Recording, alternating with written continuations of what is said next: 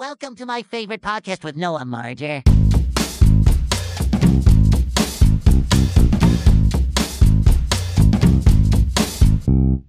Oh.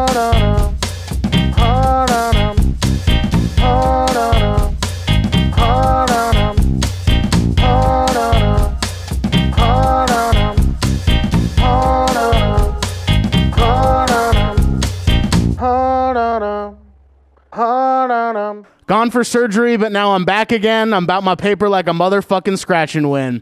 World Series attitude, champagne bottle life, nothing ever changes. So tonight is like tomorrow night. I will have a model wife. Yo, bitch is as hot as ice. Every time you see me, man, it's like I hit the lotto twice. Um, that was "Miss Me" by Drake. That was a little section of Drake um, for for your bitch ass. I've just been thinking about that line a lot, so wanted to get in get in early and often with the Drake references uh, on this episode. Uh, I've been texting past guest uh, Shanu Lashin. We just are going back and forth with the Drake lyrics. So if you have a Drake lyric that you want me to read on the show, go ahead and DM me on Twitter or Instagram at my fave pod on Twitter at my favorite underscore podcast uh, on Instagram. If you got a Drake lyric that you want me to read, I'd be happy to do it.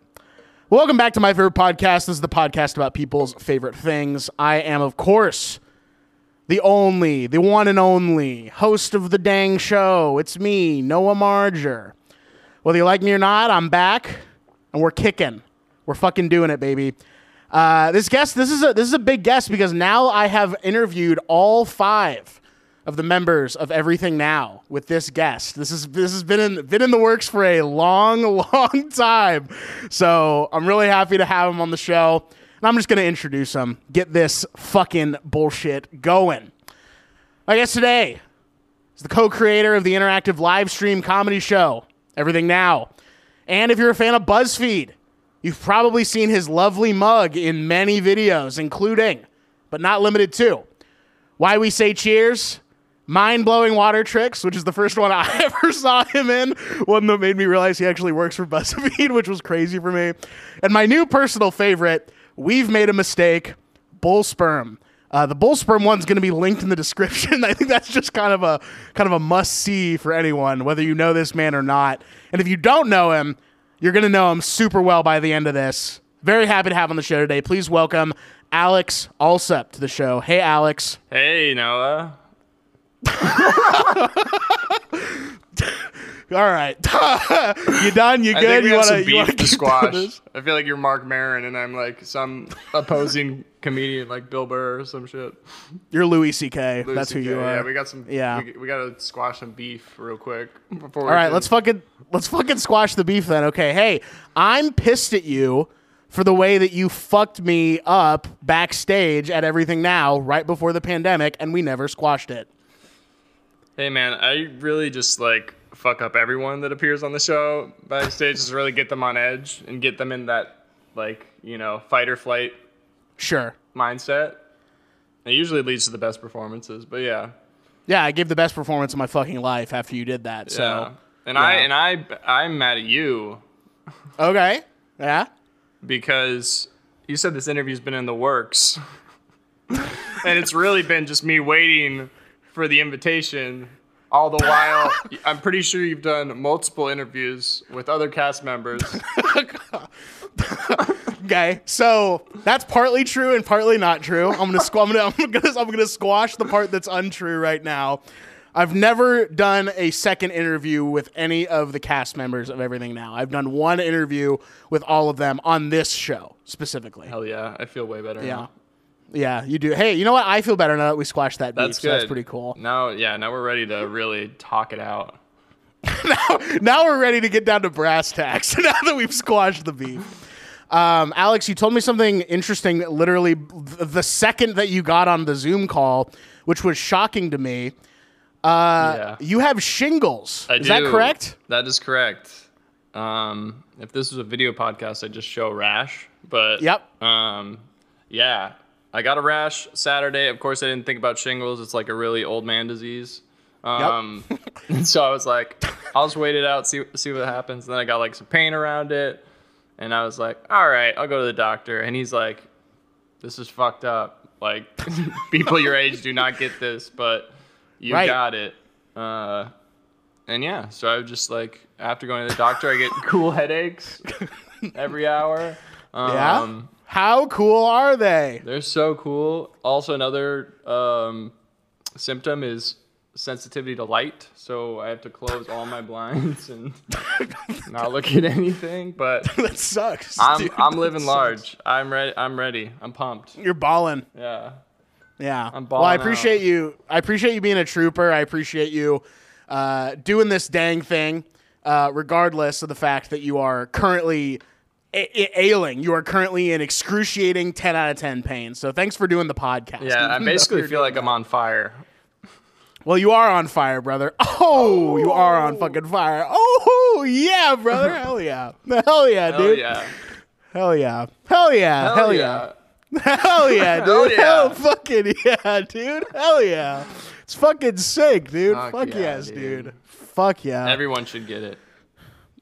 Yeah, everyone should get shingles. Yeah. Do you have to have had chicken pox to have gotten shingles, or can you get shingles without having gotten chicken pox? Do you know now that you've You had can it? get shingles if if you had chickenpox and you got this certain vaccine, then you don't get shingles. But my mom was feeling anti-vax at the time because she was Okay. like, "This is a very, this is a very new thing." Like around the time when I got it as a kid, she's like, "This is a new shot," and we were like, "Eh." So now I'm now I'm 27 and have shingles. well, you say we were like, eh, but it sounds more like she was like, eh, Oh, well, you no, were I like, I have we. chicken pox. Oh, yeah. I guess I was referring to we as in my dad and my mom. Because I definitely Gotcha. didn't have a. I didn't know what the fuck was going on. I'm like, I'm all itchy. I never had chickenpox, but I did have the vaccine that's supposed to not that's supposed to prevent chicken pox. So I will say I'm a I'm a bit jealous that you got to have that experience and I didn't because I do think it's sort of like a thing where it's like that's like a thing you get when you're a kid. I feel like most kids get it or have gotten it at some point. You know, Yeah, but I don't think any kid wanted that to happen. that's true. That's actually true now that you say that. So but I can see what you're talking about. About like it's like an experience, a, a shared experience that even if it's bad, you can you can always like talk to other people. Like, yeah, I had chickenpox too when I was, you know. exactly. But I feel like I've never talked to anybody else about that shared experience. So Well, it doesn't sound like you've ever fucking asked. Is what it That's sounds true. like. Maybe I'll start asking. Maybe I'll start asking old people about their shared experience with uh, shingles. go to a shingles support group. You're the youngest guy there by far. Yep. Thank you guys so much for having me here today. Just wanted to talk about the youth perspective of having shingles, which I don't think is represented very well in, in media. I see a new career path for you in a lot of ways. I love that there's like a support group on something that should really not fuck you up after it's gone, but you're like still so traumatized by this experience that you need to talk to someone else about it. Yeah, I think that's kind of cool too, personally. That's really sick. Yeah, I think so too. Well, Alex, uh, I know you got shingles, so I'm not gonna. So I'm not gonna. it's time to go. So it's time to end the, end the podcast permanently. It's actually time to end the podcast permanently. Um, yeah, very cool. That was my so goal I'm actually coming on here was to end this podcast after I left. you're doing a great job so far. Actually, I would say of just making me never want to interview anyone ever again. Uh, but I will ask you a question, and it is the question I ask everybody, and it is Noah's question. Uh, and Noah's question is different for everybody. I do ask everybody a version of Noah's question, but I don't ask everyone the same question.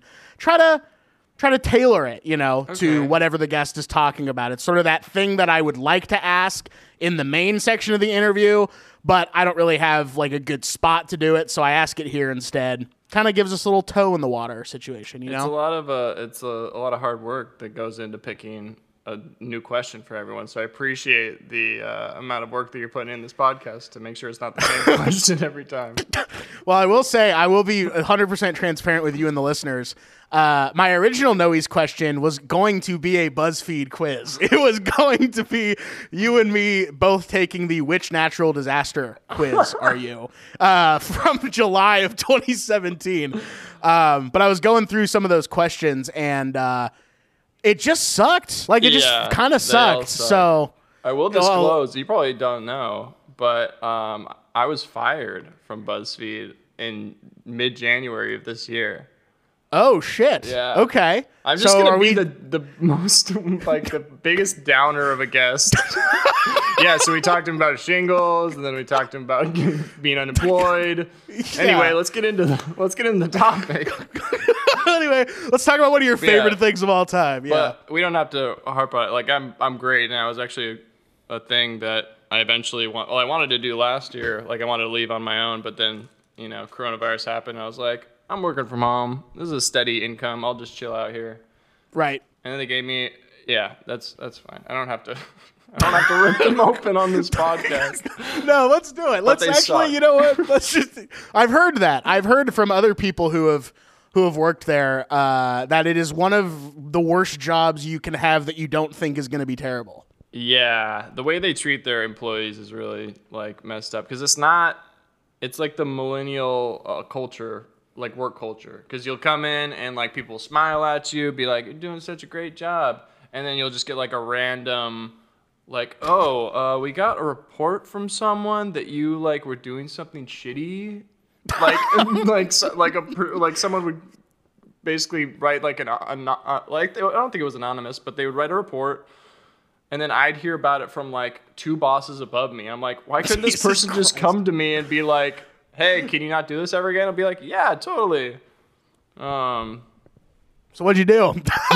I uh, they basically what happened is we had agreed to split up because I was a production manager, so I handled most of the logistical stuff. But if it's something Right. that is more geared towards the creative of, of the video, and I don't have that much bandwidth, I'll basically be like, I think you can handle this for like if you really need my help. Like I'll be working on your budget and schedule, but I don't think I can handle this. And they basically wanted me to call a bunch of locations to figure out like okay. and talk to people, and they were like going to be interviewing them. So I was like, that feels like some, more of a creative conversation. Uh, so you can work on that. And then about a month later, I got a report that's like, I heard you had agreed to do this with this person, and then you backed out. I'm like, cool, yeah, great, yeah, fuck me. Um, Wow. But so yeah, you, a lot of really petty, got a lot of petty shit, a lot of like passive aggressive shit around the workplace. There's the best thing about BuzzFeed, I will say, like this person aside, is that the people there are amazing. Like there's Okay. so many great people that I worked with. This is the reason I why I like stayed there for so long. But everything else was just kind of shitty. I also like never vibed with the content ever, so I really wasn't able to feel like I was diving in. And Right. like you know. Does anyone feel like they're vibing with the content at BuzzFeed? Oh yeah, there's definitely people that was like, you were made to do this. Like you, you were. Okay. This was made for you. Um, and there's some people that find like spin it in a way that they can add their own voice to the BuzzFeed brand. Sure. Like there's uh there's this great producer Aria, um, who had a he had a very like strange kind of out there sense of humor, kind of like me, and he was able to kind of like frame videos in a way that worked in the BuzzFeed realm, but also like satisfied his interest. Like he did one that was, um, I stayed with a cult for like a week or something. Oh, and shit. it was a really great. Like he just made great stuff, and he figured out a way to blend it. But yeah, That's amazing. Well, that's awesome. Glad we talked about glad we talked about BuzzFeed, the company that let you go earlier in 2021. Glad we got to spend a really solid amount of time yeah, talking about that. Yeah, Yeah. shingles, Yeah. unemployment. Yeah, really just some of the best, some of the only the cream of the crop, like happy content on this podcast. Uh, but I'm going to ask you the real Noah's question now. okay. The question is Ba-da-ba-ba-ba, it's Noah's question. What is either the hottest you've ever been or the most physically exhausted you've ever been in your entire life? You can take a second if you need to think about it, but that's what I want to know. Okay, this is kind of a blend between the two. Okay. I think. Uh, so in Arizona, which is where I, I was born and grew up, uh, Yep.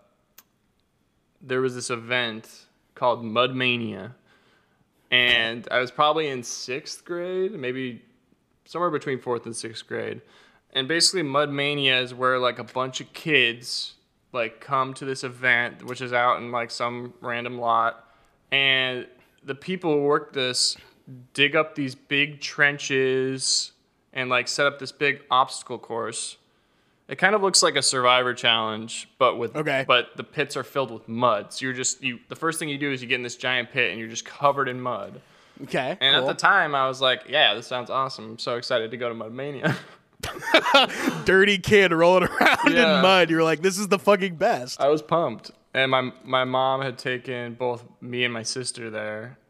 And the wait was really long. Like this event was apparently super popular. That's crazy. and so I had to wait under I had to wait in this long line and most of it was in the sun. Like at the very front of the line before you go, there's like this kind of tented area, but Of everything course. outside of that I was just like s- like sitting in the sun. And it was probably around summertime in Arizona. So you could expect like 110 degrees outside around Yikes. there. Uh, I also s- started to feel my eyelids get sunburnt in a sense. Like Oh my eyes like started hurting, which I never felt that sensation since then. But it just felt like a burning in my eyes. And I was like waiting in line and I got under the tent and I was just like, Mom, I can't do this. I can't do this. I'm so Wow. like sweaty and like it just was t- I felt terrible. And my sister's like who is a year and 8 months younger than me. She's like, "I'm ready. Let's go." And I'm just like, "I can't. I'm going to sit this one out." So after all this time of waiting in this line and almost getting heat exhaustion, I sit out on the sidelines and my mom gave gave me her big like sunglasses. So I was just wearing big sunglasses just sitting in the shade under a tree. It's awesome, dude. Did your sister do good in the competition? Uh, I don't think it was like a race. It was just more of like it was just more of like a everyone go have fun because there was a line that was like you know not everyone ran out at one time. It was just like kind of people would just go and start. Okay, for and- sure. But yeah, it was very weird in hindsight. Um, Did you ever go go back and try and actually do it, or was this no, sort of a that. I'm never doing this yeah, again? fuck that. it's cursed. That is cursed, man. I'm sorry that happened. That sucks. No, it's it's fine. It was. There's so many. That's why it was hard of me to think of one specific moment because growing up in Arizona, you're like, oh, it's always hot, and then you go Sure. from being always hot outside to going usually into like 60 degree cooled houses or Right. or buildings. And it's just like a weird. I feel like I'm kind of fucked up from just that experience of like the, the heat to cold transitions that I would constantly go through. But yeah, fun stuff. But now you at least have shingles to make up for it, so it's all good. It's actually fine and cool and nice. Yeah, he's doing the fucking really the dope. one hand snap. Can you do? Oh yes, dude, that's gonna sound so good for my listeners, right in their fucking ear, dude. Yes, it's gonna be awesome. Uh, I remember my freshman year of college. I am from a not uh, tropical or warm climate. I'm from the Pacific Northwest originally, and that's where I'm at right now. Uh, and I remember I went to school in Southern California, just like you. It's where we met. Uh, and I uh, I remember I was working on a student film, a student production, and the call time was 5 a.m. So I had to wake up at, you guessed it, 4 a.m. and I remember leaving my shitty freshman dorm with my two other roommates, just being like, all right, here we go. And I'm not, I'm not going on this set to do anything like glamorous by any means. I'm like literally a third grip. Like I am literally like just hug, like hauling heavy ass equipment, you know, all day, back and forth, setting shit up. And it's, you know, it's like October in California, so that's way hotter than I would ever want it to be in the world. It's like 90 degrees outside. I'm moving heavy shit. I just literally remember being so exhausted, like at the end of the day by this set, that I went to Chipotle after set. I was like, I need to like eat something because I was barely eating all day too, barely hydrating because I'm like, I'm constantly doing shit and I wasn't able to manage it super well.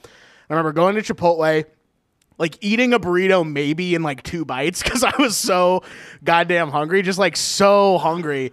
And I and the only time in my life that I have ever like straight up fallen asleep with my shoes on, I I like went back into my room and just fell into my bed and passed out immediately. The most exhausted I think I've been in my entire life. So pretty cool. Holy shit! It's crazy the amount of like shit we we put up with in film school of just being like, hey, it's any it's any amount of experience. Like I got to go to the set to be, you know, So people know who I am, to so I get more experience. Yeah, to hold the hips of the guy that's holding the boom because he might fall over or something Yeah, like exactly. so minimal like that. But I remember, you know, doing all that shit as a freshman, being like, I'm making movies. I'll do fucking. I'll literally do fucking anything you want me to do. Yeah. Like literally anything, and it, it is terrible because they will like literally make you do anything that they need you to do, uh, and it sucks. And it doesn't change when you leave film school. It's actually worse and the same at the same time. So pretty cool. I guess in that way it did prepare us for the industry. So very cool. Okay, so enough of that. let's talk about let's talk about what we came here to talk about today, Alex when I asked you to do this podcast, I said you pick something, whatever you want, as long as you can consider it a favorite or one of your favorite things. It's the whole point of the show. And you said I want to pick the Glamis sand dunes. yes. I was very, very surprised by that because I've never heard you once talk about the Glamis sand dunes ever. I think this So is was like- something that it's like this podcast appearance will also like I guess inform more people about the other side, the other half of my life, which is growing up in Arizona around this culture. Like Sure. like in in LA, I'm like you know LA comedian, you know whatever content maker, whatever the fuck. And, but I had like this whole other thing happening. Like- but yeah, go on. Well, to explore, to to sort of get at the root of that guy, why did you pick the Glamis Sand Dunes as this thing? When you, I said to you, you can really pick almost anything you want. I'll talk to you about literally almost anything, but you picked this. Why'd you pick this? Yeah, I think what what I first tried to do was come up with a topic that you maybe not have had, like just to Sure. get my mind going. Of like, okay, what's something that's kind of like left field, but also something that I can pull from. Uh, and then I thought of vacation, and then instantly I'm just like, boom, Glamis, because it's probably it is the place, the single place that I've been to the most on vacation. I Okay. started going there when I was around two years old. Oh wow. My parents would take me, and obviously I don't have any memories from that. But uh, it's something that would be like a yearly or every two year thing growing up since I or like up until probably six when I was sixteen or seventeen.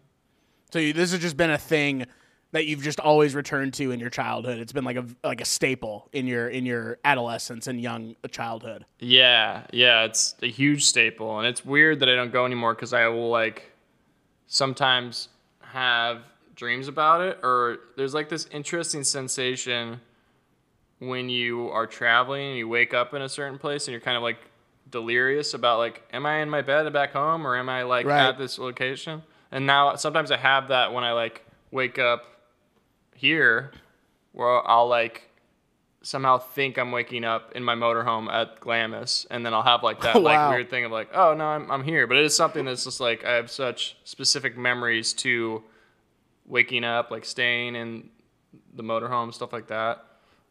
It's crazy that you say that. I and that triggers a memory for me being five or six years old, and my parents deciding we're gonna go to Coeur d'Alene, Idaho, and Coeur d'Alene, Idaho is like at the like near the top of Idaho, so in that real like skinny like stretch of the state, you have to go through Washington.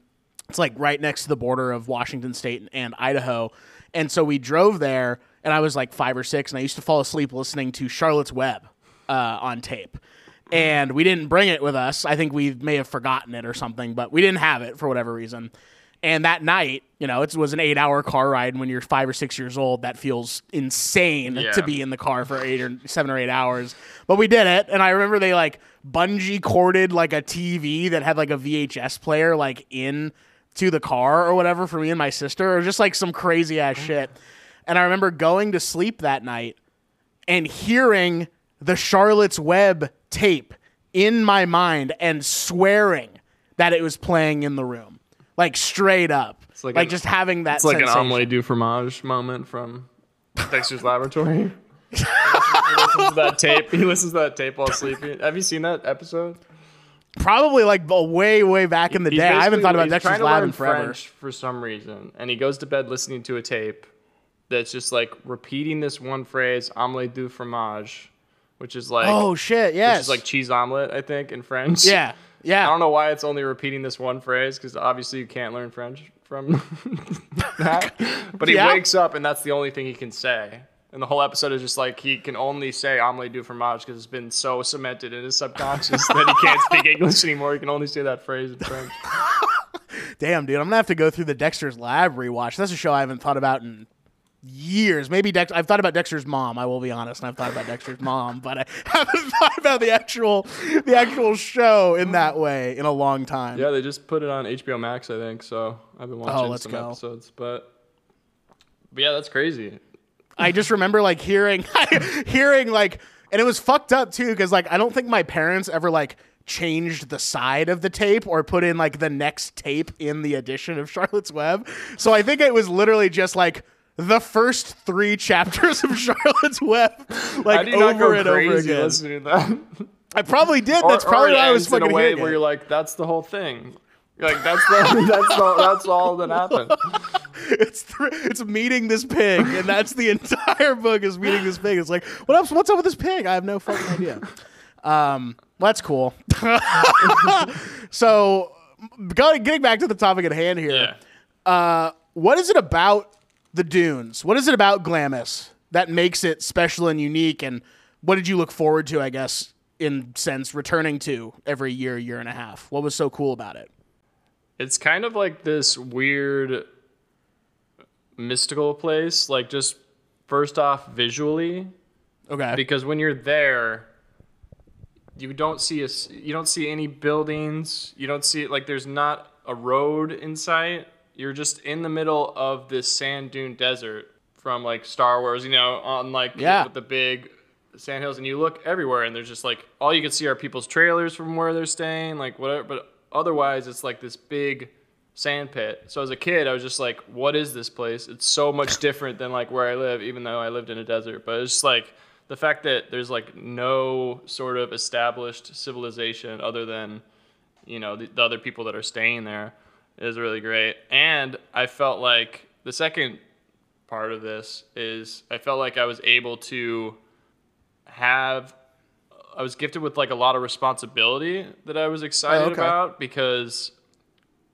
part the main attraction to going to the sand dunes is you ride ATVs like quads you or like Yeah. in a sand buggy so I, I actually was uploading or backing up old tapes that my family has, and the opening of one of the tapes is me, probably nine years old, and my sister, probably seven or eight, and I'm driving a golf cart. Like I'm driving this big golf cart, like no no seatbelt or anything, but I'm just like my mom's filming me. I'm just like driving super fast, like going around in circles. My sister's like screaming. She's like, "Stop! Stop!"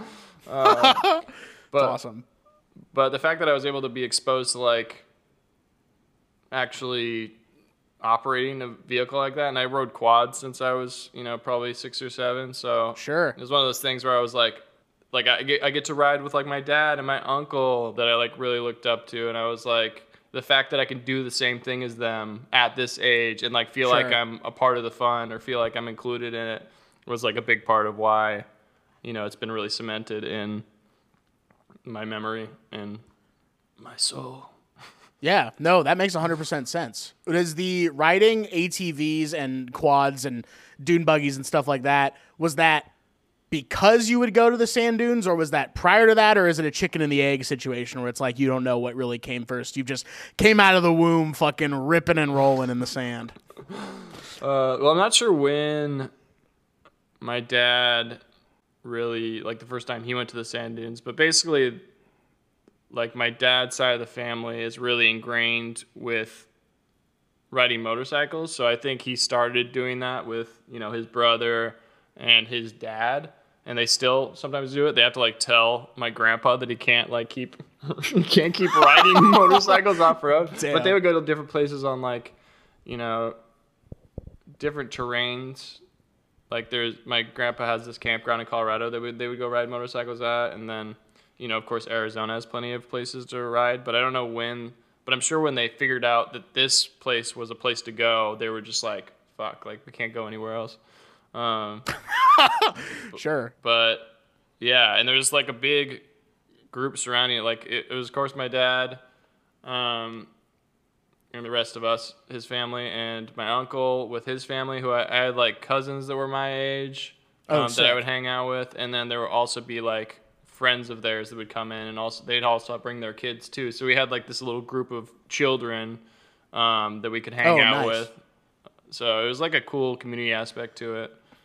That's got to be so nice to have cousins who are like your age. I never had cousins who were like similar, even enough in age. They were all either like five years older than me or like three to four years younger than me. So I always felt like I was like trying to hang out with the older kids or I had to like babysit these younger yeah, cousins. it's a But in reality, spot to be. That's a Yeah. horrible spot to be because like no no kid around you know that age wants to hang out with younger younger people.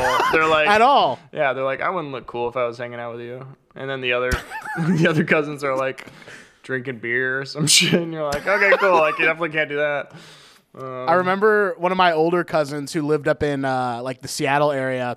He like we were up there and he like was playing like NBA live like 05 or something like that like back in the day and his mom was like you have to play this with your cousin Noah like he's here from Oregon you have to play this with him and so I just remember he like must have done something to the settings where he like couldn't miss from three or something like that. And so I'm like trying to figure out how to play this game. And he's with like Steve Francis or like Ray Allen or someone, whoever was like a huge three point maker at the time. And he just would always go to this one spot and just like barely hit the button and it would always go in. and it would like piss me off so bad. I'm like, what are you doing? Why are you doing that? Shit. So it's that kind of shit that happens when you're trying to hang out with the older cousin. And then the cycle is just vicious. So you just do it to your younger Yeah, cousins yeah. too. You're so up in it. I hate Yeah. that. I, that's why I've always I never like to play sport games with like other people because I will just get mad because um, my old roommate Will would like we'd play Madden and he just knew Yeah. some sort of che- like just like the three point thing where he'd like throw a pass like before like the person even turned around and it would somehow glitch into his hand and like he'd be gone shit. and I'd just be like how do I even I don't know how to fucking play against this. do you rage at when you game or do you try to keep it together or what or are there certain games that you rage at or not? It depends on who I'm playing with. Like Will, I was super comfortable, so I was like, you know, it's it's like fun to get like pissed off at him, Sure. or get like annoyed. But I've never, I don't really feel like I, you know, if I'm playing someone that I'm not really familiar with, I'm just like, oh, we'll just have fun or whatever.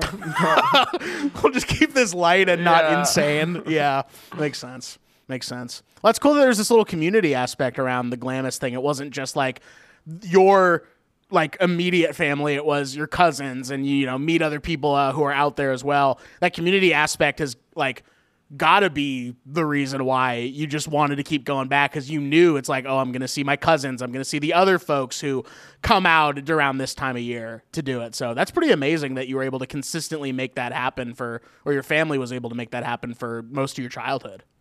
Yeah, it, it's also a really nice feeling, at least for me, where the group's kind of big enough where you can listen to people or you can like uh, interact with people, but you don't have to be the center of attention. Because I was kind of I was pretty shy as a kid, so being in that big of a group, I could like sit around the campfire with them and not have to say anything, but I could like you know listen to the stories they're telling or like the conversation. So that was cool too. That it was like a big enough group for that. But yeah, it's also with like the people, the other people that come, you know, around the camp. There's Yeah. this like this huge camaraderie about like you know, letting people pass you if, if they need to, or like making sure you're conscious of like when you're riding that you're being aware of everything that you're doing and making sure that, you know, of course you don't want to hit anyone with the vehicle, but like Right. just making sure that everyone's looking out for each other because if they don't, like everyone's going to get fucked up real quick. Yeah, no one's to have fun anymore because you're to be just absolutely out of your fucking mind if something were to happen. Has shit ever like gone down in like a major way or was everyone usually pretty safe or did you ever have any close calls?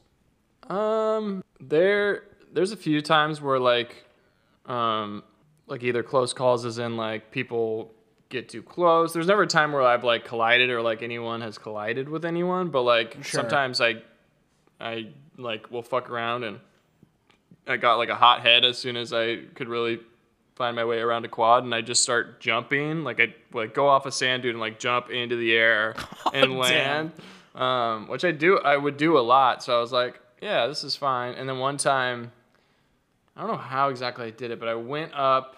I went up this like dune ramp, and the front end just never went back. Like it didn't go Oh. back to level. So I was like sticking straight up, like front wheels in the air. Oh my god. And then I just like, I was like, ah, I'm not going down. Um, and I quickly think, I'm like, well, I don't want to stay on this quad so that I like get my tailbone broken or something. So I just kind of pushed away from the quad midair and I like landed on my back in the sand dude. And every every vehicle in the at the dunes is you have like this big flag coming out of it. It's Okay. called a whip. That's like the the uh, the technical term. yeah. Uh, but then I I la- I watched it land just like literally straight up, just right on the back of the quad, and my whip snapped off, and then the quad just kind of like rolled down the thing. Jesus. Um, yeah, my dad got mad at me. He's like, "What the fuck are you doing, jumping?" Yeah, he got he got mad, he got mad at you because you broke the whip and not that you were literally 15 feet up in the air and could have gotten seriously messed up. and al- also, he says that, and he goes and jumps like his own shit. So it's just like, what do you expect me to do? I'm, I'm watching Exactly. you and thinking you're the shit. So of course I'm gonna, Learned it literally from watching you. literally. Um, did you guys go on vacation often as a family, like to other places? Like, was that a thing that you guys would would do, or was Glamis special because it was like, okay, we're actually all gonna be together in that way?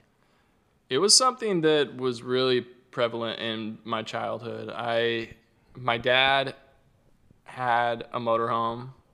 Um, it was one of the. When you say a motorhome, do you mean like a big RV, or like what do you mean when you say motorhome? uh, the first one I remember is I guess RV. It's it's called the Class C RV. It's the one. You ever seen Rugrats go to Paris, For sure. Oh yeah. Is- or is it? It might be Vegas. But the one where I don't think I don't think the Rugrats ever go to Vegas, my friend. I don't think the Rugrats get to get to have any adventures in New York, New York, or Caesar's Palace. I don't know, it- it- but they were in a motorhome, and there's this. It's a motorhome that has this big overhang on the front, where like the kids can stay up there, and there's a window at the front, so you can like Oh, watch yeah. it, like so it looks like you're looking out the same way that the driver is. So we Sure. had one of those, which is really cool. I just That rem- is cool. I remember just like being a kid, like with my sister, and just like looking out on the road, like while we uh, while we drove, and we'd sleep up there too. Um, but we had one of those, and we would go to a lot of places. Like we, there's also a semi-annual trip where we would go to Newport Beach, but it was like Newport Bay, which is kind of like this RV park near Newport Beach that has like this uh, this kind of bay thing with like a playground stuff. But we'd go Okay. there a lot. We'd go um, just visit different family members, and most of the time, I remember there weren't many Christmases where I was at home because it was Oh, mostly wow. like we'd have Christmas on the RV, and we'd be traveling a lot. Damn. Okay. Yeah. If you have that mobile home, then you pretty much can go wherever you want. That is a world that I am like not familiar really with at all. But like, if you got it, use it. I mean, why else? Why else have one if you're not gonna, you know, utilize it whenever you can? Yeah, yeah. We also would go to uh, my grandpa's campground that I mentioned earlier. Yeah. Which is also another place like dear to my heart. But I wouldn't really call it a vacation. It's more like a home away from home. But sure. but yeah, it is it is interesting because it's one of the things where you have memories or you have like experiences as, as a child, and then you're like, of course this is normal. Of course everyone does this.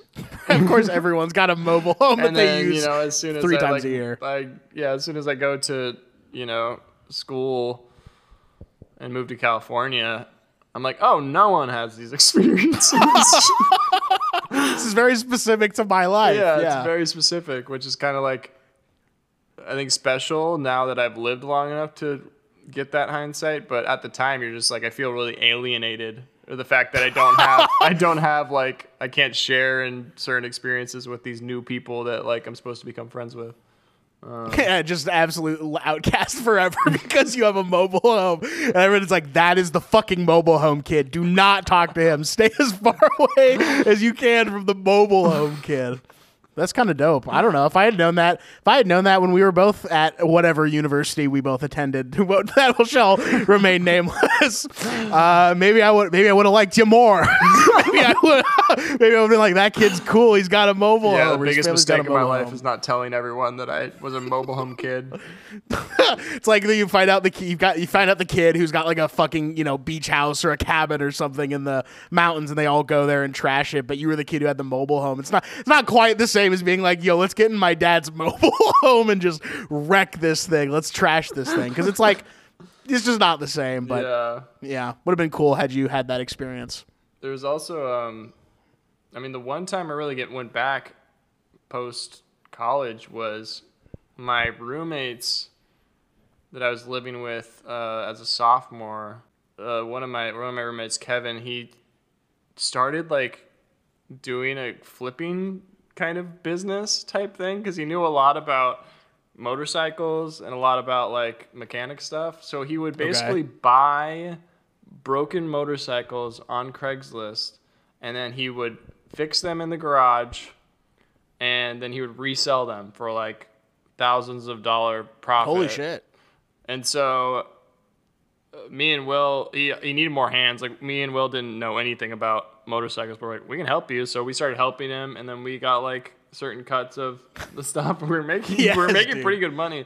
Uh, but I kept I was telling them about the dunes, and they were like, Kevin was really excited, and he's like, at a certain point, like a few weeks after I told them, Kevin comes up to me and like shows me this Craigslist ad, and it's for this this four seater dune buggy, this like Oh, nice. yellow, and he's like, I think we should buy it. So we ended up buying this thing, this four seater dune buggy, and we got paddle tires and stuff. Basically, like if you're driving a car, it has like nice smooth tires, but you can't drive through sand with that. So you Sure. need a certain type of tire, which is called paddle tire, which just basically looks like, you know, those uh, water wheels that you see in like old town villages or whatever that have like the water Yeah. spinning in the in the thing collecting water or whatever. Um, but yeah, you have to put those on. So we got the wheels for it, all that, and then we went out to the dunes, um, and we start going. And first of all, this thing is so like this dune buggy is so shitty. We got it for such a good deal. It's so shitty because there's like no suspension on it, so you're just basically like. You're basically just like every bump that you hit, you just like are Jeez. taking in. Um, and then we like we got out of the dune buggy for some reason because it was riding a little weird, and we looked down, and the holes of where the tires go in were like becoming ovals, and then Oh wow! and then Kevin was like, "Oh shit, we didn't tighten the wheels all the way." So now it's like after only a couple hours of being there, we could not use this dune buggy anymore. Sucks, dude. and then we left and never never returned. But uh, What a sad way! What a sad way to remember this place that you went for so long as a kid. And it's like, well, that sucks that we can't really hang out here because forgetting didn't screw the tire on well enough. But that is kind of that is kind of fitting, I guess, in a way where it's like you have this memory of this place when you're a kid and it's one way, and you go back and it's like, oh, now I got to do all the things that my parents would do to like make it, you know, a trip or whatever. And it's like, 100%. well now I can't. Now I can't even do the thing because I didn't know how fucking how tight you were supposed to, you know, put the tire on or whatever. So a little fitting in that sort of like I'm an adult now, growing up way. You know, hundred percent. It also like made me realize more of what actually made the dunes fun, which is you know that camaraderie, that community type aspect. Because you know, if it's only the four of us going out, it's definitely not going to be the same. Like, totally. So a couple more questions, and then we're going to get into some fast facts, which I know you are dying to hear about. dying. Uh, yeah, you're literally you're dying. You're literally dying. Um, post pandemic, where's some place that you'd really like to go? I know you know traveling. I think is on a lot of people's minds. Obviously, you can get in a plane. You can you know do some things right now, but I don't know how how advisable it is given everything. But once the pandemic is you know more or less under control, where's a place that you'd really like to go uh, travel to? one thing that I'm definitely going to do immediately once I can is uh, go to a music festival. I'm like a Okay. I'm, I'm really big on music festivals, uh, and JC, uh, my girlfriend, she kind of started introducing me to that. Uh, Okay. But as soon as I started going to music festivals, I instantly recognized like the parallel between like festival and like what the dunes were, were as a, as a Oh. kid. Because like Okay. we usually would bring like a group of 10 or so people with us like our friends uh, and then you know we'd stay in one big tent together and in the same way where you know if you're at the dunes like the big event is the ride like the ride that everyone goes like the Sure. driving the, the atvs and stuff where we'd, be gone for like anywhere up to eight hours like and come Oh, back jeez. but yeah. uh, in the same way that that is sort of like an event mixed with like camping and hanging out with your people, that's like kind of the same with a music festival where you're hanging out to camp like with the people you came with, and then there's the event of like going and actually seeing the music Sure. and experiencing music. So I definitely think there's a parallel there of kind of feeling at home when I go to a music festival and stuff like that. So that's definitely For something sure. I'll, I'll be going back to. I literally just last episode talked to I don't know if you know Dustin Titcomb, uh, but I literally just talked to him about the now defunct Sasquatch Music Oh, Festival yeah. up in uh, I guess like Central Washington, I guess for lack of a better term. Uh, did you ever hit that music festival? What were the ones that you were hitting prior to the pandemic? I, I wanted to go to that, uh, but I've hit. Uh, the first one I ever went to was Coachella, which is probably the worst one that I've been to. Um, okay, why? It there's a lot of people that go. Yep. The crowds are pretty shitty because they like. They usually get really drunk at Coachella, like that's the thing. So people are like bumping into you and shit. And the crowd, like, it's like overly crowded. So it's just Sure. like you can't really vibe with music when everyone's just like knocking you off your feet. But yeah. um, that and then it was so hot. Like it's Okay. It was real. It was really bad. And I've grown, grown up in Arizona, but it's like it's hot, and then at night it gets cold, but it's super windy. Like one Oh, of the sure. times, or the last night, we were out, and it was like the windiest that it had been all weekend. And we're like, oh, I hope the tent's okay, because we kind of got this big, wet rectangular wedding tent, so that all of us could Okay. sleep there. Um, Okay. And then we come back, and we're like, the tent's gone. And then we like. Wow. And we look a couple rows down, and it is like flipped on, flipped like upside down on top of someone's car. And there's like a group of people just kind of all sitting there with crossed arms, just kind of staring at the wreckage. And we walk over, and we're like, "Hey, uh, that's our tent." Um, so we like pull it off and immediately just throw away the whole thing because it's just mangled and like fucked up. You know, we just we just end up sleeping under the stars.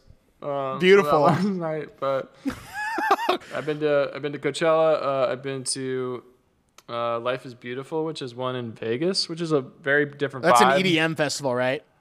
Yeah, it's a mix. It has mainstream stuff too. Um, and that, but that one you stay in a hotel because so it's very very different than camping and stuff.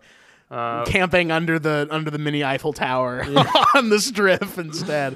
Yeah, and I can imagine. I've been to Bonnaroo, which is in Tennessee. Which Oh, that was like our longest trip to go to a festival. One of the best festivals that we've been to. Um, Awesome. Any other big festivals of note that you've been to? Um, we went to Lightning in a Bottle, which is probably my favorite festival, which is up by Kern Lake in California. And that was Okay. nice because it's super small. Like compared to Coachella, it's like so nice just having like such a small amount of crowd, but all the crowds like really respect like your boundaries and your space. And Sure. there wasn't really a time where, you know, we were super packed in. And also like they're they're pretty trusting of the people that come in. Like usually when you go to a festival, you have to go through like a metal detector. People like pat you down, but Right. uh, Lightning Bottle is like really open. Like you can just kind of go in and out whenever you want, Oh wow. um, which is super nice. So that like encouraged us to um, kind of go to earlier shows because you can kind of just hang out in the in the big venue. But, Is that yeah. a camping one as well? Yeah, that one's Yeah. big camping. You could also they had like a huge they had Kern Lake, so you could go into the water and just like swim, which was Oh, really wow. cool. That was like an experience that I haven't had with like music festivals of having that kind of. Are are there any that you want to go to that you haven't been to like post pandemic? Like what's the top of your list for one that you haven't been to that once everything's safer you're gonna go to? That's a good question. Uh, my friend went to Voodoo Fest in um, New Orleans Yeah. pretty or a couple of years ago, and he's been like begging us to take the whole group there. So I'll probably hit that up. Um, but also they're like sending me links to festivals that are happening in like October. I'm just like, I think we should just wait it out until Yeah.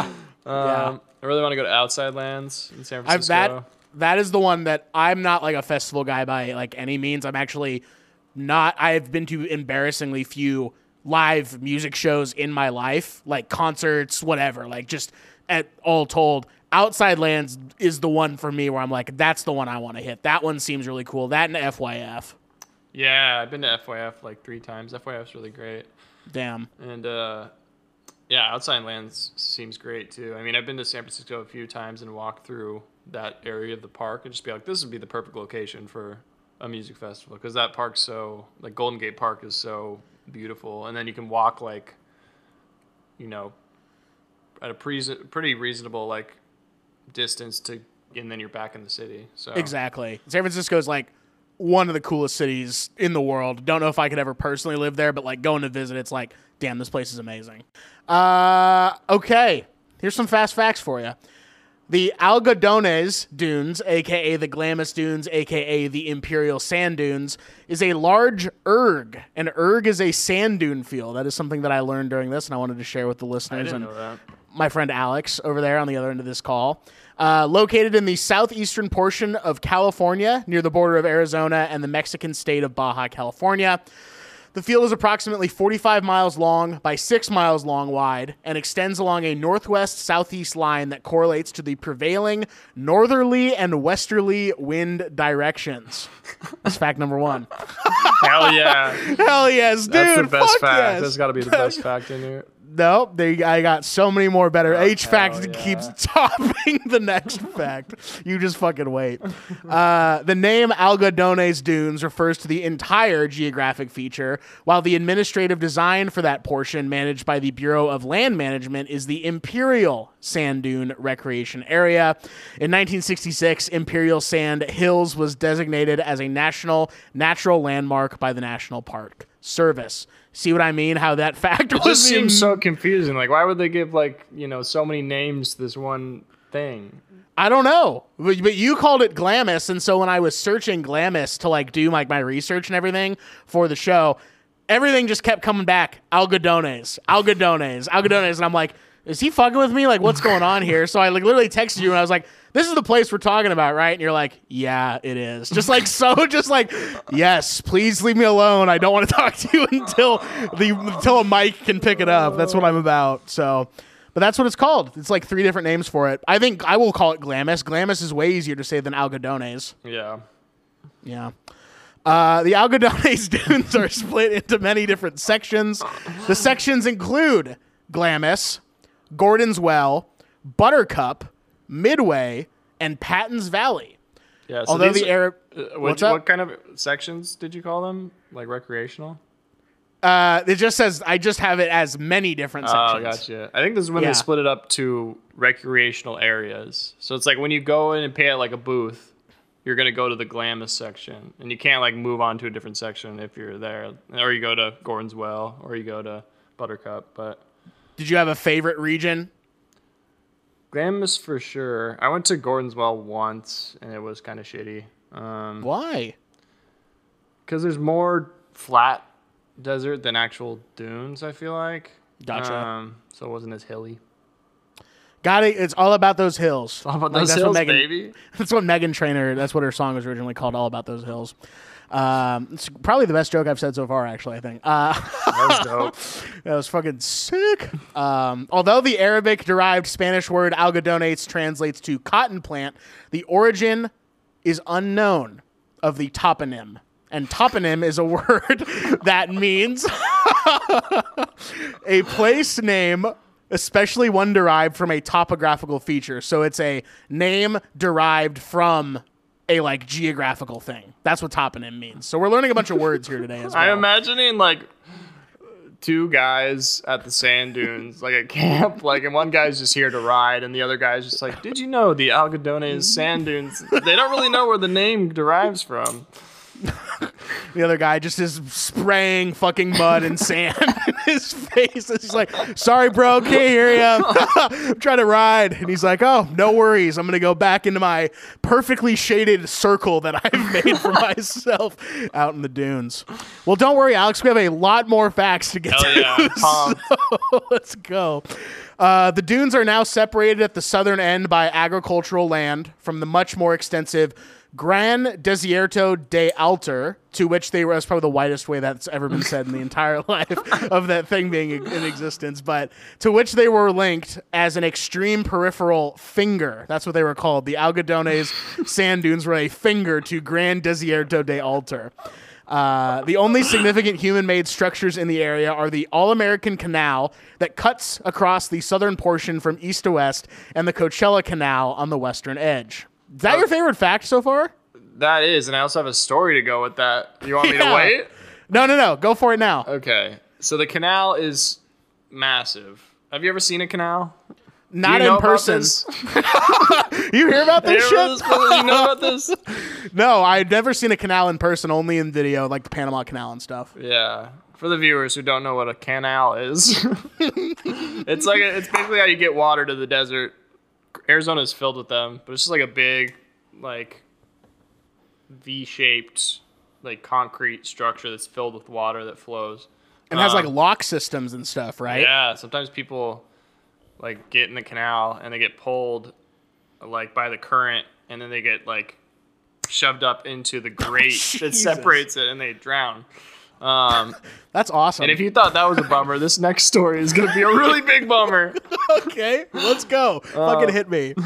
So, my grandpa, who's involved in the whole uh, motorcycle culture stuff, he was driving something out to the canal because we would go to the canal and, you know, kind of just hang out. It's kind of like the the back country of like a ski slope, so it's not as rough of like sand and stuff. It's more dirt. Okay. You can like take like a golf cart out there.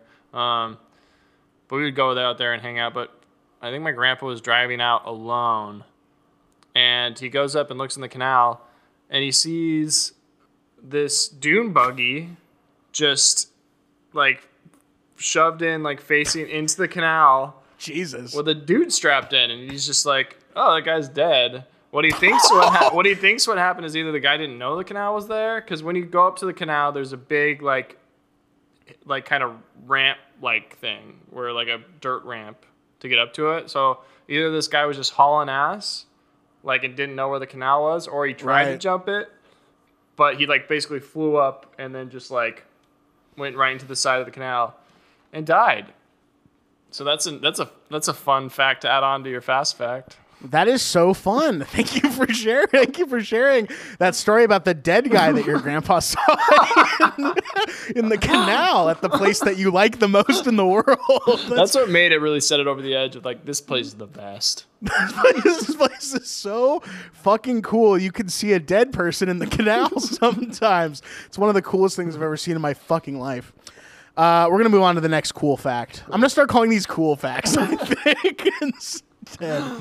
All right, next cool fact. Uh, the most popular theory holds that the Algodones dunes were formed from windblown beach sands of Lake Cahuilla. I think is how you say it, Cahuilla.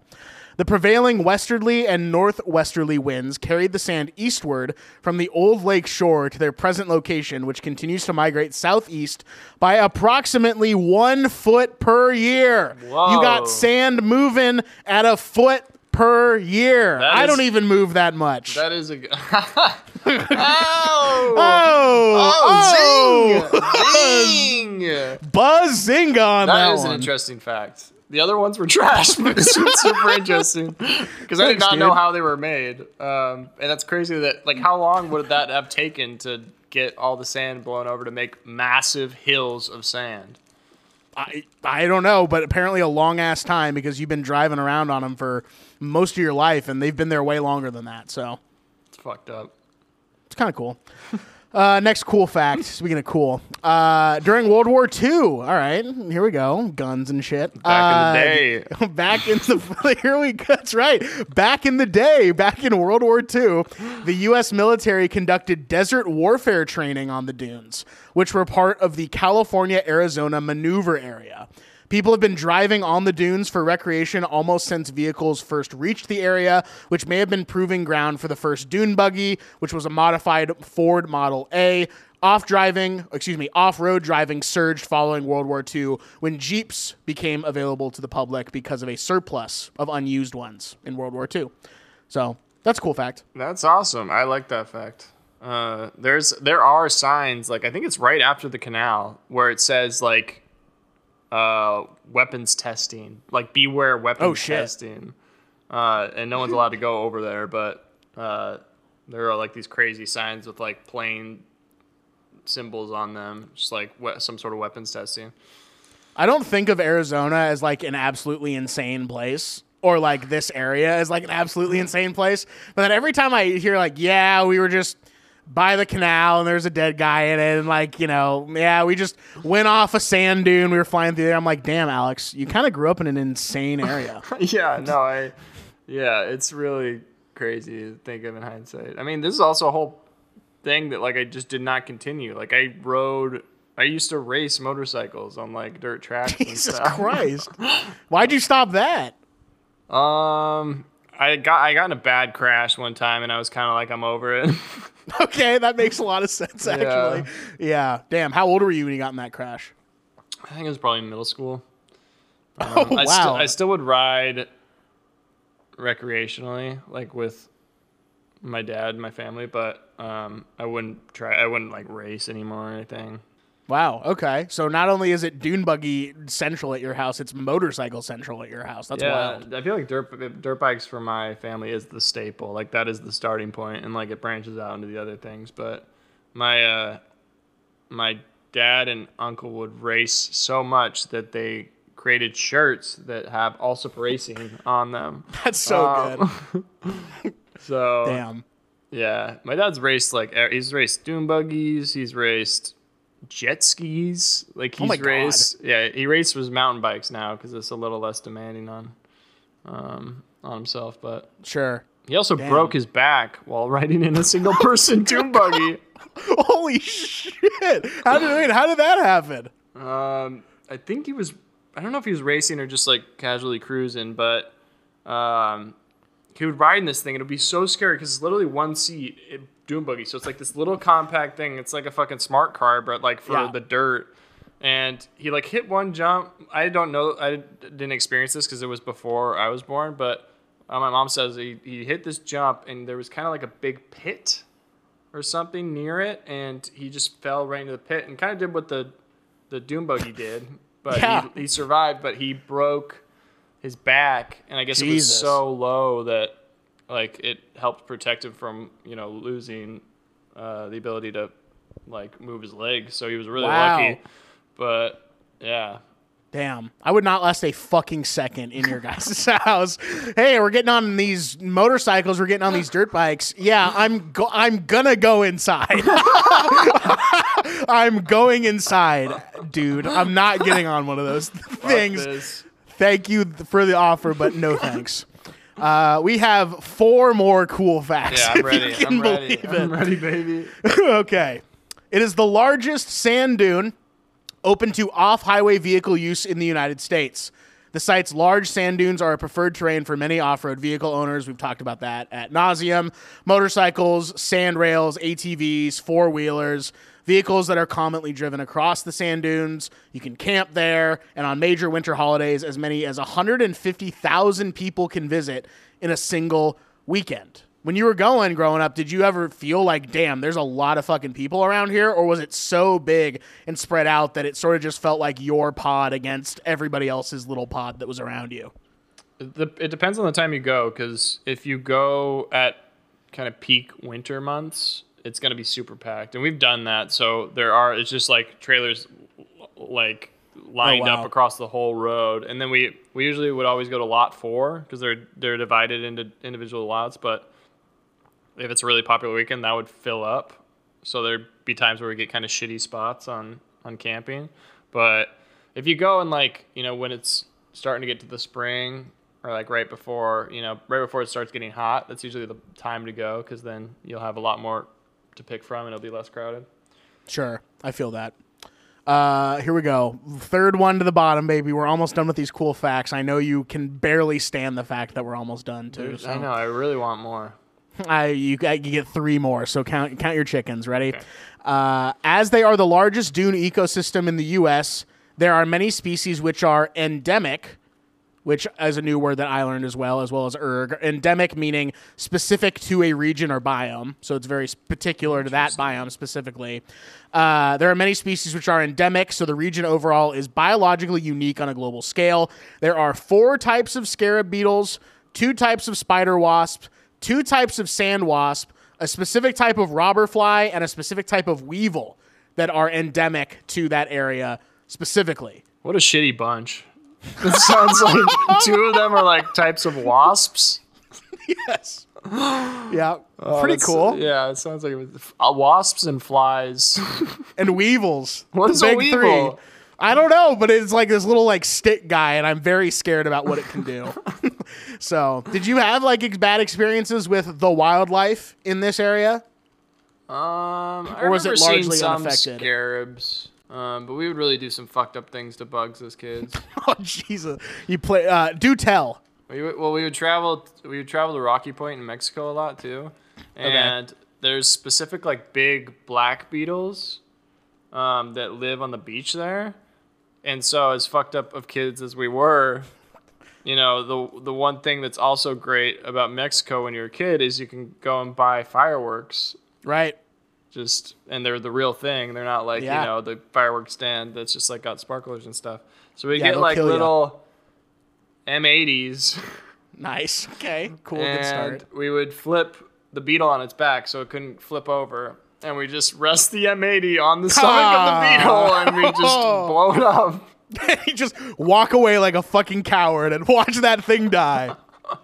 So fucked. Yeah, we're you fucked. continue that to this day, though, right? That's something you still look forward to That's something that I year. can't shake. You know, once you hit that, once you hit that addiction and that thrill, you really can't, you really can't get rid of it. Some part of your brain unlocked where you're like, yeah, this is a lifelong activity now. Yeah, this is big for me. Uh, the average high temperature in July in Imperial County, California, 107 degrees Fahrenheit.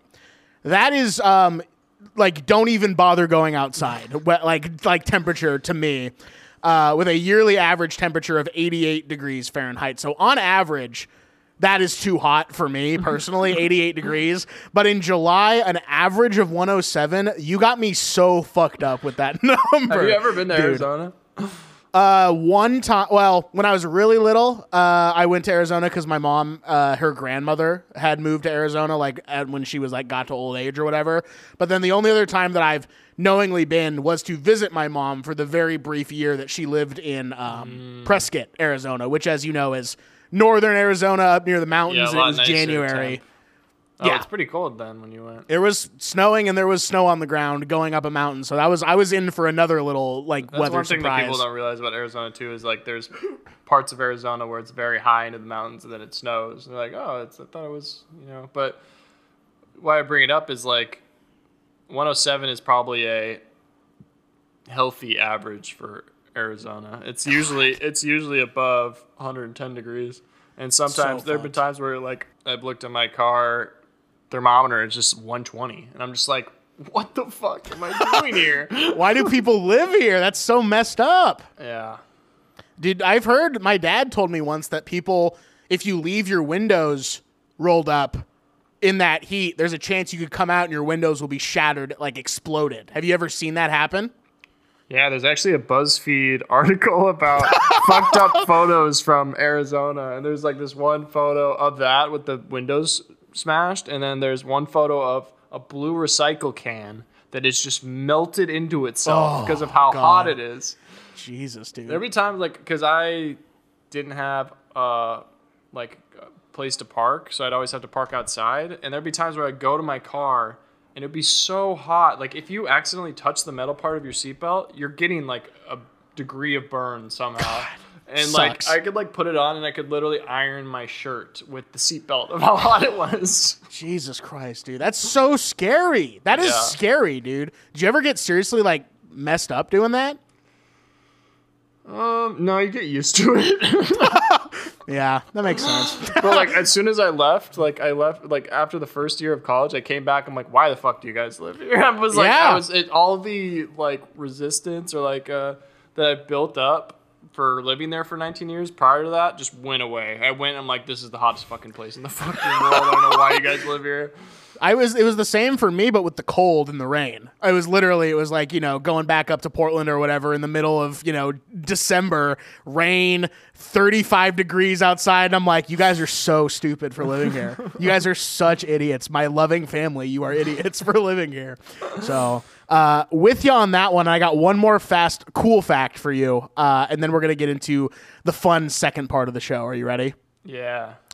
The dunes were used to film parts of the movies Road to Morocco, Flight of the Phoenix, Tobruk, which I know is your favorite movie, Alex, uh, Stargate, Resident Evil Extinction, and the Tatooine scenes in Return of the Jedi. So, quite literally Star Wars. When you were talking about it earlier, that's not an exaggeration. Yeah. I don't know if you've seen Spaceballs. Are you familiar have. With that? Oh, yes. uh, in the bit where what's They're combing the desert? yeah, the fat guy Yeah. like comb the desert, and then they cut, and there's a giant comb running through. I'm pretty sure that's the sand dunes too, of them just dragging That's- that giant brush down the. thing. I we actually talked about that. Uh, thank you for the segue. We talked about that on my other podcast, Alex. It's on the list. Talked about that on uh, the episode. I think we talked about the album uh, "Every Eye Open" or "Eye Every Open" or whatever the name of that album is by CHVRCHES. And uh, we talked about Spaceballs on that same episode. So, Oh, nice. so yeah, pretty cool. Uh, but that's it. That's all I got as far as cool facts concerned. Alex, Those We'll are do cool. the last. Oh, hey, those were awesome. those were very sick. Uh, we're gonna do the second part of the show now, and this is called Alex Goes to Glamis. The second part of this show. this is called Alex Goes to Glamis. Let's pretend that someone is asking you. They're gonna go to Glamis Sand Dunes as well, and you're basically trying to help them have the best experience that you can, sharing parts of your own experience going there, giving them the best advice that you can. Uh, my first question for you is what time of year are we typically going to Glamis? What is the optimal time of year to visit?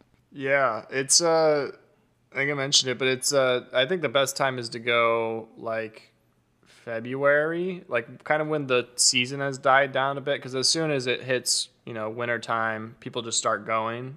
So it's best not to go early winter or like into December and stuff, especially around the holidays. Sure. Um, but yeah, I'd say February around that time would be probably the best best time to go. All right. And then as far as how we are getting there, we're driving, right? You got to drive in with your dune buggies and stuff like that, right? Yeah, yeah. Yeah. Okay. And what are we doing on the way to the uh to the uh to the Glamis Sand Dunes? What did you and your sister typically do or you and your family do like on the road? How long were you in the car for? What were some of those fave activities on the road? Um, so this is a must. You have to get uh, Pokemon Yellow for Game Boy with a Game Sick. Boy Color, and you got to get that that screen light. you know, the Okay. one that attaches to the Game Boy, so you can see it when it's in the when it's in the dark. Hell yes. Um, okay. that was that So- was my big pastime. Uh, and I really just was antisocial. Did not talk to my sister. I'm just like, shut up. I'm playing Pokemon. Pokemon Yellow was just Pokemon Red and Blue, but for Game Boy Color, right? No, Pokemon Yellow, it has both of those combined, but you have to catch a Pikachu, and Pikachu is always behind you the whole Oh, journey. So you always have Pikachu with you. Um, and yeah. were you a big Pokemon guy? Because I did an episode about Pokemon. We talked about some big some big games that my guest wanted to talk about. What was Pokemon for you growing up? Was it big? Yeah, Pokemon was huge. I remember, uh, well, when I got my when I asked for Game Boy Color for Christmas, my mom had uh, didn't realize how popular they would be, so she waited a little bit and then saw sure. that they were completely out of stock. So she found I think someone on Craigslist or something, and she went to the sketchy apartment in like downtown Phoenix Damn. and like went up and just had to like knock on this guy's. It's just my mom. Like, why don't you at least bring dad with you or something? Jesus. And then like she knocked on this guy's door and bought it for like higher than the price that it originally cost. she's, a, she's a great mom and a great person, and I do appreciate it because the Game Boy Color was really life changing. But then my grandma, my my grandma Margaret, um, she would always buy uh, me and my cousins the same gift. One, one time we got a pogo stick. We all got different colors of pogo sticks. But That's the best, cool. but the best gift I ever got was we all got a version of Pokemon Yellow. Nice. And immediately we just started competing with each other to see who could like get the farthest the, fast, the fastest. That is so good. Um, yeah, I love the Pokemon games, especially on Game Boy. Uh, so now we're here. Okay, shut up about Pokemon. So now, so now we're at Glamis. We finally gotten there. We've been playing Pokemon Yellow, not talking to anyone in our immediate family who we love very much, and we're there. Uh, what are we doing as far as off roading are concerned? What are the must ride vehicles? Where are we going as far as the actual dunes themselves? What's the best off roading experience that you can talk to someone about? So there's two approaches, I guess. If you're someone that just wants to hang out but still experience what's going on, you're gonna want to be on a dune buggy because there's one driver, Sure. but there's up to four seats. So you can be a spectator, but you don't have to like worry about crashing and all that. But if you're looking for a more individual approach, you're gonna want to do a quad because that's like just you, and those are pretty easy to maneuver. Like they're not big like dune buggies, so they're pretty small, and the learn the learning curve isn't like that that hard. I feel like. Okay. And then as far as the actual dunes themselves, are there like specific areas that we got to hit like specifically like what are the must see areas or must do areas within the dunes? Yeah, yeah, yeah. Um, so there are a couple like event areas that are not like organized by anyone, but it's just part of the culture of the dunes that have developed. The first, I mean, is like kind of the general store. It's like kind of just a bunch of trailers that are selling like whips and helmets and goggles that you kind of go to hang out, and they have like Right. a restaurant and an ice cream like truck Oh, there, so you can okay. go and um, that was another thing about the the dunes is that there is constantly an ice cream truck that drives around all the camps, Oh wow. and you could like that was like another piece of excitement being a kid. You just hear it and you're like, yeah. Um, you're just like fuck yeah. yes, dude. We know there's going to be ice cream in my future cuz I can hear hearing the ice cream truck when you're a kid. It's crazy because it like literally does appear in the wild. You know what I mean? Like Yeah. there's you have no control over seeing it. It just has to come into your neighborhood and you're like, that's it. I'm getting the worst ice cream I've ever had in my entire life because I hear that siren coming, you know? Yeah, I didn't really have it either in like my neighborhood neighborhood, so it's always like very specific to the sand dunes for me. Um, Okay, nice. but so What, yeah, were you, what was what was your big what was your big order from the ice cream truck? Were you a Choco Taco guy? Push pop? SpongeBob Pop? Okay. Yeah. with the gumball eyes. Yeah, I've heard that one is kind of gnarly. Actually, I've heard that one is gnarly, kind of yeah, bad. yeah. or I get Sonic. one- it would be between that or Sonic. Sonic Head. Yeah, I've heard that one is equally as gnarly and bad. So But I like I like really sour and like fucked up shit in my mouth. So Oh, it's actually perfect for you if you want something that tastes like fucking garbage and is like shaped like a character that you like. It's actually perfect for you. Um, okay, what are some other must-see areas Yeah, of the dunes? so you, so after that you got Oldsmobile, which is the name of a massive hill that that goes like straight up, and it's like one of the longest hills in the whole dunes. Oh wow. and people will race up it. So they'll like they'll form a big line and there'll be like a whole group that's just hanging out watching people do this, but then you go Oh, wow. and you just like rev it to and some people don't even make it all the way up. They have to like turn around and go down. Oh, But I remember as a kid that was like a big accomplishment was when I could finally most of the time it would just be the the like if I didn't have a big enough quad, it wouldn't have the horsepower to go up. But I eventually aligned where I had the skill matched with like a big enough quad where I just like was able to make it up there the first time. Hell yeah. Um, and that was great. So that's also a must see.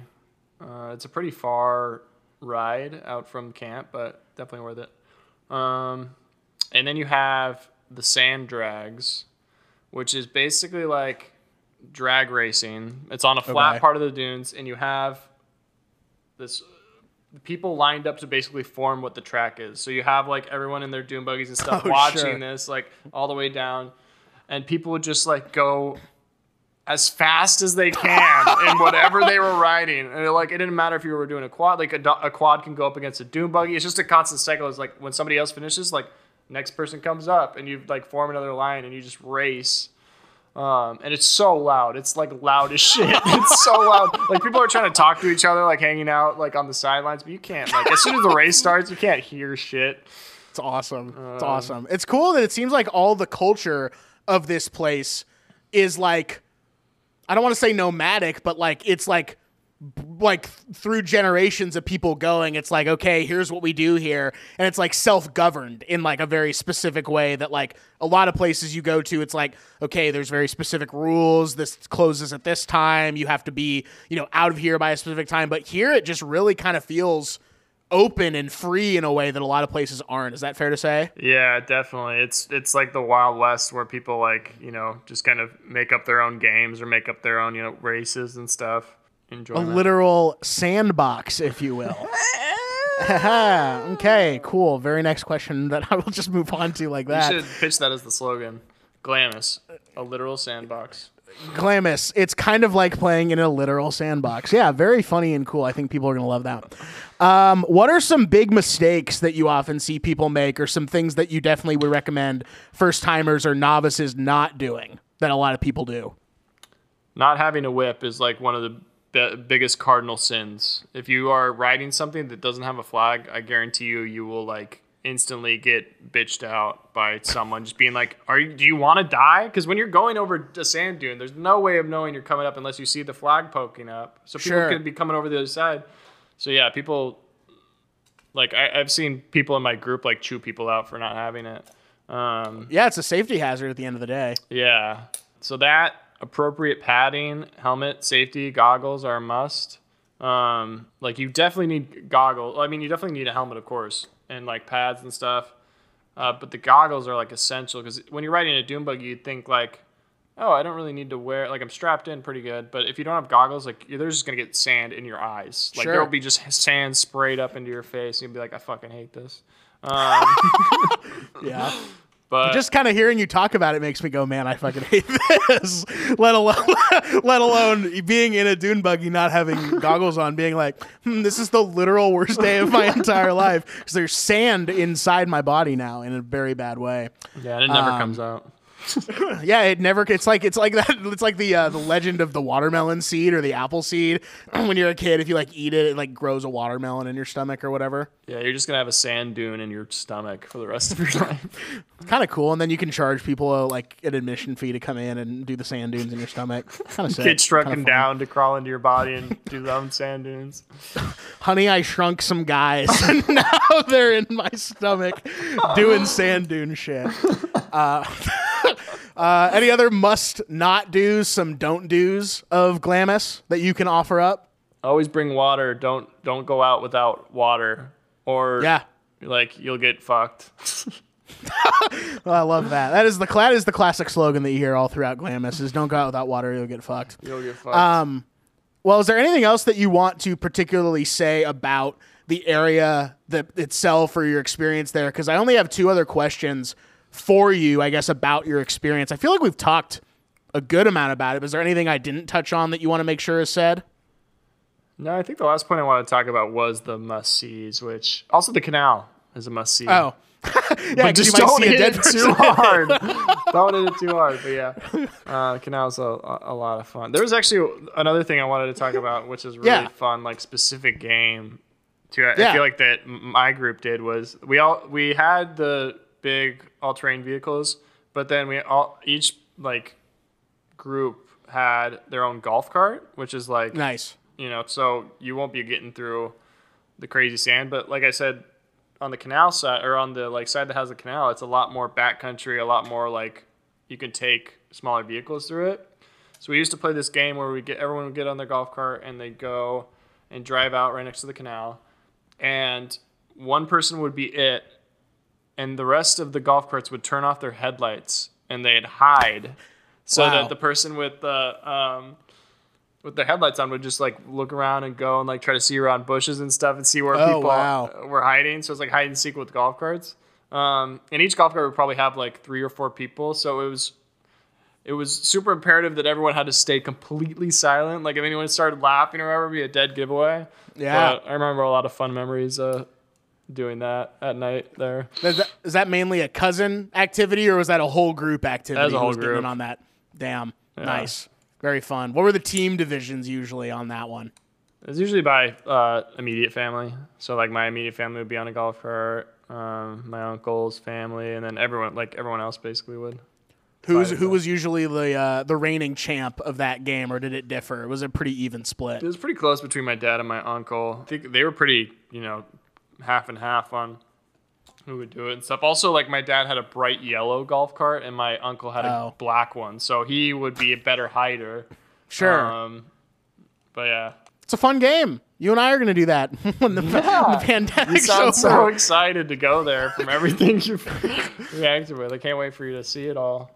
Yeah, it will be a really bad time for me in the moment, but I think that it's going to be really. im- It's kind of what it's like we were saying. Sometimes things suck, and you bond with that person Yeah, yeah. over how bad the thing is that sucks. So for me, it's one of those things. For you, it's one of your greatest, most treasured memories of your entire life. I'll just be So- laughing at you while you cry. while I eat literal shit.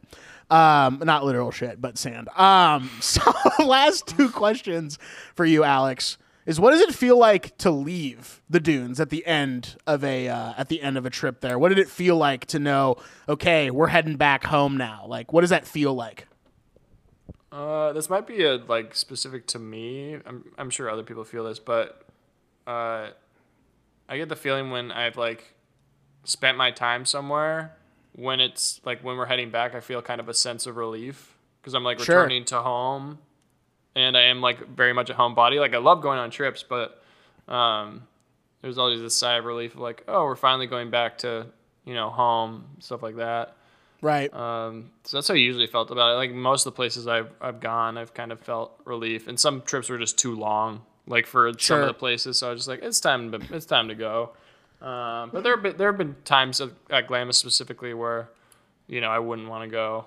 But I think for the majority Right. of the time, I would kind of feel this sense of relief going back home.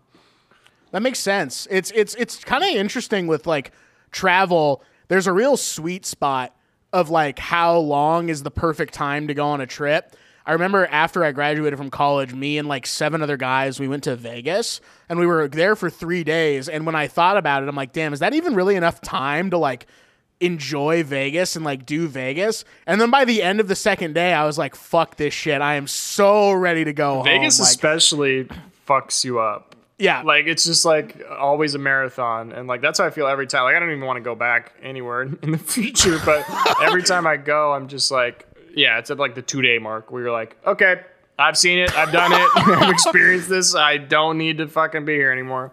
I remember my uh, I was telling my parents like, yeah, me and like seven dudes, or we're gonna like split two hotel rooms at like Mandalay Bay or whatever. It's fucking it is. hot. It's super. Well, we went at like end of May, like right oh no, after we sexy. graduated. Oh yeah, it was super sexy. It was awesome. We were fluids all over the place. Um, yeah. Hell yeah, it was awesome. I hope my mom listens to this episode specifically because she does listen to the show. So I hope she hears me say there are a lot of fluids in the room. Um, but I know I remember mom. I was. What's up? I said hi, Noah's mom. He knows, mom. Uh, thanks, mom. Uh, and so I remember there. I was like, yeah, we're gonna do it. It's gonna be fun and everything. And they were like, both parents independently of each other were like, no matter how tempting it looks, do not walk up and down the strip longer than you have to. And I was like, okay, why? And they're like, everything is huge, so it looks like everything's way closer than it actually is, just because of like how big and giant everything is there. And I'm like, okay, that actually is like good advice. Like, yeah, like don't just fucking walk up and down the strip to like kill time or whatever. And sure as shit, we get there, and the first thing everyone in my group, because we got like four of us got there before the other four went in a different car, and we're like, I guess we'll just walk up and down the strip for like two hours. And I'm like, you guys are so stupid for that. Like, I literally was like, we should not do that. We should gamble. We should, you know, Yeah. fuck around in the casino maybe, but In like, the air conditioned casino. yeah, exactly. So it's fucked. But I do hear you. There is a bit of relief of like, okay, this like thing that I set out to do that's like not part of my daily life, it's over and I'm heading back to like this like nice like safer area, but it's like I can't wait to go out and do that again. I totally get the relief feeling that you're talking Yeah. about. And then my last question for you is when you do go back next, what are you most excited to do when you go back? Hmm. I think it depends if I'm going back with like a group. I think essentially I would like I, in this scenario. I'll imagine that that's happening, but Sure. um, I think just riding, Like I haven't ridden a quad or a dirt bike in such a long time that I'm just like I kind of miss that whole experience of just like going through a desert with nothing around you. Sure. And just like it's kind of meditative in a way, except for the loud fucking engine. but but Yeah. it's some it becomes white noise to a sense, and then you're kind of you know going through it. Oh, I also miss seeing the dead bodies. That'd be probably the first thing I want to see. Yeah, that actually makes sense now that you say it out loud. I wasn't putting the th- I wasn't putting the dots together before, but now that you say it, yeah, seeing the dead bodies would be cool. I also want to check out some of those wasp species. Like that'd be a really good experience for me. Here's what I'll do: I'll print out my fast facts and mail it to you, so you have a physical copy. Please mail them and do not send them electronically. Yeah, I'll definitely make sure to. Oh, yeah, let's uh, exchange addresses at the end of this, so we're we're all good. Uh, Alex, that's all the questions I have for you. Uh, is there anything else you want to say about the sand dunes before we wrap this puppy pup, wrap this puppy up? Wrap this puppy like a nice Christmas present. Um, Oh, yeah. What do I have left to say? I feel like you said a lot, so if there's nothing, that's fine. I just want to make sure you got it, got a chance to say it. I'm just gonna cement this in everyone's brains. Just Glamis sand dunes. It's like playing in a literal sandbox. Yeah, written by Noah Marger. Actually, Noah was the one who wrote that. So if you think that's funny, I well, just give you actually, the, I just give you the delivery. I'm the delivery man. You're like a writer from. well, here's the thing: if you like it, if you like, it's like playing in a little sandbox. I wrote it, and if you didn't like it, Alex is the one who came up with it. So yeah, love that. There'll be shirts coming out on the Redbubble merch store for my For favorite podcast. podcast. Yeah, it'll be that, and then me me saying it's time for Noah's question, and just you can get both as, as a literal pair. That would That be would be cool. great. Yeah, because the Glamis one is not going to sell, so you might as well you might as well pair them together. Yeah, that makes sense. Alex, you finally got to be on the show. You're the fifth and final person from the Everything Now crew to do the show. I have completed that list, and I'm so glad that you were the last person because this was beautiful for me. Thank you for having me. This has been great. Well, now, okay, I almost believed you when you said that. Uh, so now, This was great. I am. I have shingles. I'm throwing off my, you know, that's throwing right. off my base. It's all right. You, uh, ladies and gentlemen, from from where I stand, Alex had shingles during this. This is like watching a masterful pitching performance. Some guy I'm had to gonna go show out there. Noah my rash real quick, but none of you guys. no, God. Ah! that is so evil. That sucks, dude. I'm lucky because it's way smaller. Apparently, my doctor says like it could be wrapped around your entire back, and I'm like, well, I'm glad that's not happening. It's literally one of the worst ways that we could have ended this program, and we we you take back way. your thanks and you're so glad you had me? Yeah, I do. Um, cool. But this is the time where you get to plug anything you want to plug. So if you have something to plug, do it now. Plugs. Um, yeah. Uh, Everything Now show is currently on hiatus, but we're hoping to get back soon. Um, so check out Everything Now show. Uh, Noah will be on it in the future at some point when we can all safely return. Um, check that out twitch.tv slash everything now show it's a live i'm sure you've heard about it it's a live stream interactive comedy show uh, we do a bunch of fucked up shit um, you can always you can also follow me on my new Twitter since my other Twitter got banned for some for some for no reason somehow. Um, that I've had for like eight years. No big deal. Uh, but I started a new one, uh, and it's just at uh, Allsup Alex. Um, but yeah, I don't really post that often. but if also you follow, doesn't- maybe if I get some more followers, yeah, I'll start giving you guys the good stuff. He doesn't post very often. He also doesn't like the host of this podcast tweets very often either. So there's that as well. It's kind of the double whammy in a lot of ways. But I feel like when I when you get the like, you're like, oh hell yeah, like he actually liked this one because I don't bullshit around. I'm not like going down liking all your tweets, you know. yeah, no, I, I hey, yeah, I That's get why it. that's why I, I choose to only like two of your tweets over all the ones you've ever tweeted. Yeah, it's very cool. And I actually deleted all of my tweets prior to January like 3rd, 2021. Um, so I like started fresh for like the new year or whatever. You didn't So want to get canceled. Uh, well, we can have that conversation. We can have that conversation offline. Uh, but That's yeah, a good idea. I think that's that everyone should do that every year, or like archive them or something. But like nobody should have their their like Twitter thoughts from when they were like in sophomore in high school. Like that never Exactly. ends well. No, exactly. That's like why I did it because I was like, damn, I don't want something that I said that was cool either at the time or like I thought was cool at the time to say to like come back and bite me in the ass when I literally didn't wasn't even trying to be edgy at all. You know what I mean? Yeah. So, It's so that's why it's it. also posted on like the crucifixion app. like that is the biggest like let's fucking go cancel this person real quick. Is that an app? A crucifixion? Is that a real thing? No, it's called, I was referring to Twitter. Oh yes. Okay. Yes, I understand. as I the understand what you're crucifixion app. Yes, you're 100% right. I might not even be on that website for very much longer, but we'll see. Uh, uh, it's an empty threat, probably, though. But um, you can also follow this show on Twitter and Instagram at MyFavePod on Twitter, at My Favorite underscore podcast on Instagram. You can listen to my other podcast. It's on the list with Noah and Mason, where we talk about underrated movies and albums. This week, we'll be talking about an Eastern Westerner starring Harold Lloyd, the short silent film from 1920, Loaded by the Wood Brothers, and Ride in the Whirlwind starring Jack Nicholson, directed by Monte Hellman. You can follow that show on Twitter and Instagram as well, and you can listen wherever you get your podcasts, including SoundCloud. And you can listen, or not listen, but you can watch your local government comedy on Instagram at ylg.world, that's dot with a period, and on YouTube, your local government comedy on YouTube. All links to everything I just said will be in the description, as well as everything Alex just said. So check out the show description for that. Alex Alsup, you did it. You did the show. You pitched with shingles and you struck out like 19 batters and gave up like no hits, maybe one tiny little bloop hit, but we're not even going to think about that because it was A that hell of an miraculous inning. a hell of an inning. There's just one 19 amazing strikes inning. out, strikeouts. Amazing. But this is the part of the show where we say goodbye, so you can help me say goodbye to everyone. Yeah, do we say it at the same time? Just, yeah, ready? Yeah. Yeah, yeah, we always do that. we always cool. say it at the same time. On go, ready? Three, two, one, go. Hey, see Bye. you later. Okay. Bye, We should guys. try it again. All right. No, bye bye. Thanks, Noah.